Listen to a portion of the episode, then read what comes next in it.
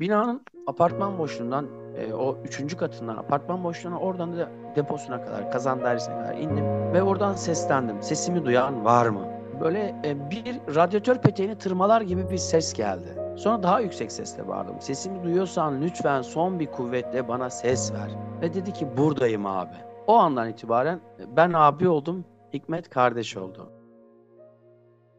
Durum yavaş yavaş amcam. Allah'ım Allah'ım Allah'ım. Asya Şu kaldı. o kaldı seni buradan an kurtaracağım. Sen birazcık dinlen ama uyuma tamam mı? Camdan girdik camdan girdik. Sen bir mucizesin.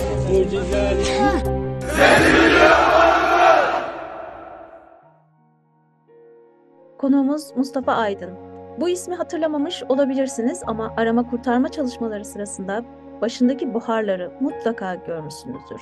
Saatlerce enkaz altındaki yaralıyı kurtarmak için çabalayan, terleyen, sadece birkaç dakika mola verdiğinde, dinlenmek için kenara geçtiği sırada yani, baretini çıkardığında başından dumanlar yükseldiğini görmüştük. Mustafa Aydın'ın yüzlerce, binlerce hikaye var. Evet depremden etkilenen 10 ilde ve biz şimdi bunlardan birini Mustafa Aydın'ın hikayesini sizlere aktarmak istiyoruz.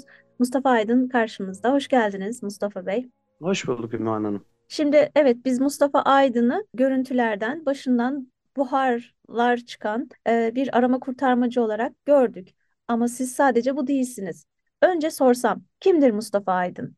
Mustafa Aydın Tokat Niksar doğumlu, e, 33 senedir İstanbul'da yaşayan, 41 yaşında iki çocuk babası, güzel bir aile birliği olan, e, küçük bir atölyesi, işletmesi olan bir işletmeci, bir esnaf, bir vatandaş, bir yurttaş, toplumun bir en ufak bir bireyi parçasıyım ben. Onun dışında da işte sosyal konulara duyarsız kalmayan ve sivil toplum örgütlerinin e, dayanışma içinde olduğu, insana dokunduğu, cana dokunduğu, doğaya dokunduğu, toplumun e, duyarlı olması gereken, bilinçlenmesi gereken her konuda kendi üzerine düşen vazifeleri yapmaya çalışan sivil toplum hareketinin bir parçasıyım. Şimdi İstanbul'da yaşıyorum dediniz. Haliyle ben de soracağım. Deprem bölgesine İstanbul'dan kalkıp nasıl gittiniz, nasıl ulaştınız? E şöyle Ümmü Hanım, bu ilk değildi.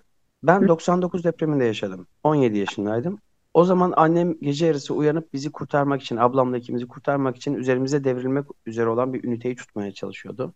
Birkaç gün içinde haberlerden annemin e, yaptığı davranışın anaç bir şekilde içgüdüsel olarak koruma içgüdüsü ama ne kadar yanlış bir şey olduğunu öğrendim. Deprem bilinci oluşmaya başladı. Depremin dördüncü günü galiba mahalleden 4-5 arkadaş toplanıp trenle ailelerimizden gizli Gölcük'e gittik. Depremde çalıştık. Yani birkaç gün çalıştık ve geri döndük. Oradaki insan psikolojisini, toplum psikolojisini ama görevli ama e, mağdur ama e, depremzede herkesi gözlemleme şansım oldu. Toplumun sosyolojik yapısına da biraz merakım olduğu için hem analiz etme hem faydam dokunma konusunda bu bana daha 17 yaşında iyi bir tecrübe oldu. Daha sonra Van depremi, daha sonra Dinar depremi bunlar, e, bunlar da kısmi görevler aldım. Bu sefer yıkım daha büyüktü. Bu sefer daha bilinçliydim. Eğitimlerimi almıştım. İlk yardım, yangın, afet eğitimi almıştım. Bunun için hiç tereddüt etmedim. Orada olmalıyım dedim. Hatta eşimle görüştüm. Dedim böyle böyle. E, ben sana gitme diyemem dedi Mustafa. Ne yapmak istiyorsan onu yap. Ama bir taraftan da bir hareket bekledim. Yani nasıl gideceğim? Yani gönüllü olduğum kurumun kimliğiyle mi gideceğim? Başka bir oluşumla mı gideceğim? Belediye mi götürecek? Kim götürecek? Ama birisinin beni oraya götürmesi lazım diye düşündüm. O arada sosyal medyadan ilanlar takip ederken böyle ilan gördüm. Tip Hatay'a gidiyor diye. Benim için hangi parti, hangi örgüt, hangi kurum, hangi kuruluş oldu, hangi dernek olduğu hiç önemli değil. İnsan olarak ben orada olmak istiyorum ve benimle aynı düşünceye sahip kim buna ilk adım attıysa ona dahil olmalıyım diye düşündüm ve oradaki numarayı aradım. Otobüsümüz dolu dediler. Peki dedim o zaman size şunu söyleyeyim. Ben e, arama kurtarma sorumlusuyum ve bu konuda tecrübem var. O zaman dediler sadece senin için bir otobüs kaldırırız. Yeter ki sen gel. Ailemle helalleştim. Çoluğuma çocuğumla helalleştim. Büyük oğluma gittiğim yerin durumu ile ilgili bilgi verdim. Ee, onun anlayabileceği yaştaki 7 yaşındaki bir çocuğun anlayabileceği basitlikte.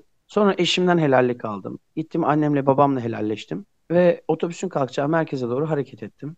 Biraz da erken gitmiştim. Orada e, Kadıköy'deydi işte e, otobüs Kadıköy'den hareket edecekti. Orada da baktım belediyenin orada bir curcuna kalabalık var. E, yardım toplanıyor. İki saatte girdim orada çalıştım. Erzakların taşınmasında, işte gelen yardımların gruplandırılmasında. Daha sonra otobüse bindim. İşte 18 saatlik bir yolculuk ardından ikinci gün Hatay'daydık. Ve Hatay'a ulaştınız. Şimdi daha önce de Gölcük depreminde de oradaydınız, orada yardıma koşmuştunuz. Daha sonra da yine aynı şekilde afet sonraları tecrübe edindiğinizi söylediniz. Evet. Hatay'da nasıl bir manzara bekliyordunuz? Böyle bir karşılaştırmalı olarak değerlendirdiğinizde ne gördünüz? Şimdi mesela bir Van depremi gibi değildi. Van depreminde depremin merkezine yakın belirli bir alan e, zarar görmüştü. Bir Gölcük depremi gibi değildi. Gölcük'te zaten yapı yapı yani bir site çökmüştü ama karşı mahallesi ayaktaydı. Bunlarla işte Dinar depreminde de öyle. Hani belirli bir e, dar bir alanlar hep etkilenmişti. Biz daha Adana'yı geçer geçmez dört yol, Payas, İskenderun artık böyle yıkımların, yolların yarılmaları, viyadüklerin açılmaları, işte İskenderun limanının yanması ve artık böyle kayalık zemin dediğimiz dağlarda, tepelerdeki binaların bile yıkık yıkık olmaya başlaması büyük bir ürpertiydi ve o gittiğimiz 46 kişilik otobüste benimle beraber iki kişinin daha yani toplam üç kişinin deprem tecrübesi vardı. Geri kalanı ağırlıklı öğrenci insanlardı. Onların o endişesini, o ürpertisini, o korkusunu e, hafifletmeye çalışmak için telkinlerde bulunmaktan emin olun kendi gözlemlerimi şu an net hatırlamıyorum. Sadece işte sakin olun arkadaşlar. Bunlar normal yıkımlar. İşte bunlardan canlı çıkmıştır falan. E, o depremin vehametini onların üzerinden hafifletmeye çalıştığımız için biz, biz daha e, şey kendi üzerimize düşen o duygu e, hayıflanmasını yaşayamadık. Ama ne zaman ki Belen o Belen yüksekte olan Belen ilçesine geçip de Antakya'nın tamamı, Hatay'ın tamamı gözler önüne serilmeye başlayınca artık kimseyi kontrol etmeye çalışmanın bir lüzumu olmadığını anladık. Çünkü herkes aynı endişeye kapılmaya başladı. Hatay özellikle işte güven otelinin olduğu merkez giriş kavşağından itibaren büyük yıkımların böyle ayakta kalan tek tük binaları saymaya başlamıştık. Aa bu sağlam. Ya bunu sadece camları çatlamış gibi ilerlemeye başlayınca çok daha büyük bir manzaranın beni karşıladığını anladım. Keza zaten 4 merkezli, 11 şehirli, yüz binlerce binayı etkileyen yeryüzünün en büyük kara depremi olduğunu o andan itibaren hissetmeye başladık. Çünkü depremin tamamıyla ilgili bir algımız yoktu o zamana kadar. Bunu hissettiğinizde peki aklınızdan neler geçiyor? Bu işin altından kalkabilecek miyiz? Yapabilecek miyiz? Nasıl bir endişe mi, kaygı mı, daha çok hırslanma mı? Şöyle söyleyeyim, direkt zaten oldu. Otokontrol mekanizması devreye girdi. Hemen otobüsteki arkadaşlara zaten o zamana kadar şey diyorduk. İnince bir koordinasyon oluşturalım, inince bir koordinasyon oluşturalım. Zaten o e, ana cadde E5 dediğimiz güven otelinde üzerinde olduğu cadde üzerinde çok trafik olunca hemen otobüste 46 kişiyi 3 ekibe böldük. 15'er kişilik 3 ekip ve bir tane ekip başı belirledik. 6 tane sağlıkçımız vardı. Her ekibe 2 tane sağlıkçı koyduk. Görev ve yaşlarına göre insanları kategorize ettik. Hani kendi çapımızda kategorize ettik. Yoksa bizim haddimiz değil kimseyi kategorize etmek. E, üç ekip oluşturduk. Dedik ki işte bir ekip içeride erzakları indirecek, ayrıştıracak. Çünkü kendimiz de otobüsle bayağı bir yardım götürmüştük. Hatta ilk indiğimiz Defne Mahallesi iki gün önceki 6.4'lük ikinci, e, büyük depremin olduğu Defne Mahallesi'ndeki kamp kuracağımız parkın sahibi de bizi gördüğü zaman şok olmuştu. Siz kimsiniz? Biz dedik yardıma geldik. Kim olduğumuzun bir önemi yok. Adam da zaten bize büyük bir çay bahçesi vardı. Orayı açtı. Hemen orayı kamp alanı yapmaya başladık. Zaten daha otobüste görev vermeye başlamıştık ve ben şey dedim. Daha yani oraya varana kadar lütfen bana 5 tane gönüllü ben ilk kurtarma timini kuracağım ve biz sahaya ineceğiz. Bana koli moli taşıttıramazsınız. O anda zaten bir adrenalin yükseldi. Biz dedik bu işi yapacağız. Çünkü otobüste de 5-6 tane dağcılık tecrübesi olan arkadaş vardı. Kulübü olan, dağcılık işletmesi olan arkadaşlar vardı. Hemen onlarla bir kurtarma timi kurduk. Dedik ki biz iner inmez elimizdeki alet edevatlar ne varsa onlarla kurtarmaya gideceğiz. Zaten otobüsten indik dördüncü saatte yani 20 dakika sonra ilk enkaza gittik. Dördüncü saatte ilk canlımızı çıkarmaya başladık. Evet. Yani o bize görüntülerin vehameti aslında bize motivasyon oluş, oluşturmaya başladı.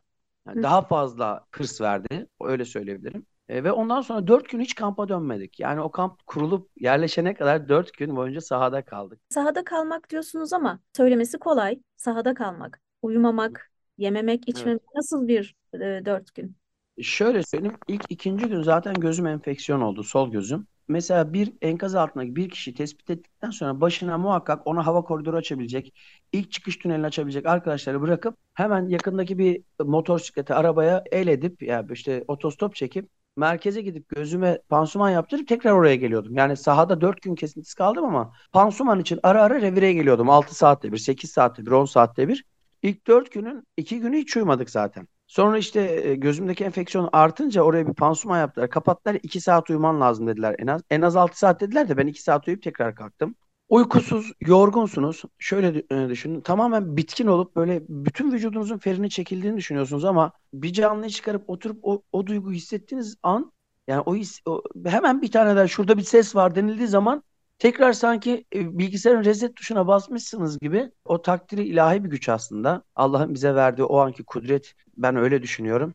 Çünkü bize yeniden ayağa kalk hani bir görevin daha var diyen bir ses var içimizde. Çünkü arkamızda da milyonların duaları var. Kulaklarımızda çınlıyor bunlar. Evet. Ee, tekrardan bize bir motivasyon kaynağı oluyordu her seferinde. Bazen saatlerce bir şey yemeden, içmeden sadece su içerek bir enkazda 14 tane su içtiğimi söyledi arkadaş. 14 tane yarım litrelik su içtiğimi söyledi bir enkazı kazarken. Bu 7 litre su yapar. Ve başka hiçbir şeye inanın ihtiyacınız olduğunu hissetmiyordunuz. Çünkü o canın, o içer, içerideki canın sesini duyduğunuz andan itibaren e, sesinizle sesinizin sesinin birleşmesi, kalp atışlarınızla onun kalp atışlarının birleşmesi aslında iki, iki kişi, beş kişi oradaki ekipteki herkes tek bir kalpte atmaya başlayınca geri kalan hiçbir şeyi düşünmüyorsunuz zaten. Orada bulunduğunuz süre içerisinde kaç kişiyi kurtardınız hatırlıyor musunuz? 21 kişiyi kurtardık hanımefendi. Olay ve basit böyle yardımla birkaç basit yardımla çıkarabilecek kişileri saymıyoruz. Biz tamamen kazı yaparak çıkarttığımız kişileri sayıyoruz. Evet. Bütün Türkiye'nin sizi e, gördüğü, tanıdığı o sahne. O Başınızdan sahne başınızdan buharların çıktığı o görüntüler, o dakikalar. Bize bunu biraz anlatabilir misiniz?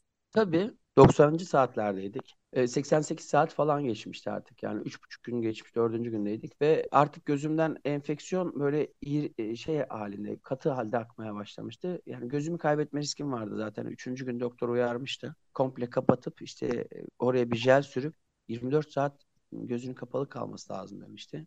Ama inanın umurumda değildi. Çünkü iki kardeşi ve bir kız çocuğunu çıkarmıştık bir önceki enkazdan. Eh, revire dönüyordum artık yani. Eh, ekipteki gençler arkadaşlar da şey dedi. Abi ne olursun sen bize lazımsın. En azından bir 12 saat şu doktorun dediğini dinle. Revire dönelim diye beni böyle kollarıma girip bırakmayacak böyle sımsıkı şekilde revire götürüyorlardı. Ve biz otostopla gidiyorduk her yere. Kendi ekip aracımız yoktu. Oraya otobüsle gitmiştik. E5'in kenarına yürüyüp böyle ana caddenin kenarına yürüyüp beni böyle bir otobüse revire götürmelerini rica edeceklerdi. Veya bir vatandaşa, bir sivil veya kuruma. O esnada ara sokaklardan geçiyorduk. Hani daha fazla toz ve o hafriyat yıkıntılarının pisliğine maruz kalmasın gözüm diye. 600 konutların ara sokaklarından geçiyorduk. Hiç girilmemiş binaların arasından geçiyorduk. Bir tane genç delikanlı çıktı. Abi dedi ben akrabalarımı yan binada akrabalarımı seslenirken dedi arka binadan ses duydum dedi. Hikmet'in olduğu binadan ses duyduğunu söyledi. Dedim tanıyor musun burada birisi var mı? Yok ama dedi binayı biliyorum. Tarif etti. Ön tarafına gittik çok kalabalıktı. Çok aşırı ses vardı. Dedim buradan ses alamayız. Arka tarafında üçüncü kattan girilecek güzel bir boşluk buldum. Ta binanın bodrum katına kadar oluşan bir koridor vardı. Merdiven boşluğu çökmüştü. Oradan gir- girmeye karar verdim. Çünkü daha önceki enkaz tecrübelerimde sesin yukarıya doğru daha kuvvetli çıktığını e, söylemişti her zaman oradaki daha profesyonel kişiler. Binanın apartman boşluğundan e, o üçüncü katından apartman boşluğuna oradan da deposuna kadar, kazan dairesine kadar indim ve oradan seslendim. Sesimi duyan var mı? Böyle e, bir radyatör peteğini tırmalar gibi bir ses geldi. Sonra daha yüksek sesle bağırdım. Sesimi duyuyorsan lütfen son bir kuvvetle bana ses ver. Ve dedi ki buradayım abi. O andan itibaren e, ben abi oldum, Hikmet kardeş oldu. Yani öyle yani ben kendi kardeşim enkazın altındaymış gibi. Çünkü o noktaya, o, o yere koydum kendimi. 11 buçuk saat kazı yap ve 9,5 saatini Hikmet'le konuşarak geçirdik. Çünkü dedi ki bana abi senin sesini duymayınca uykum geliyor. Sen bana çok güven verdin. Ekipte birçok insan vardı. İHH gelmişti bize desteğe. Madenciler gelmişti desteğe. Bir itfaiye ekibimiz vardı. Başka bir şehirden gelen.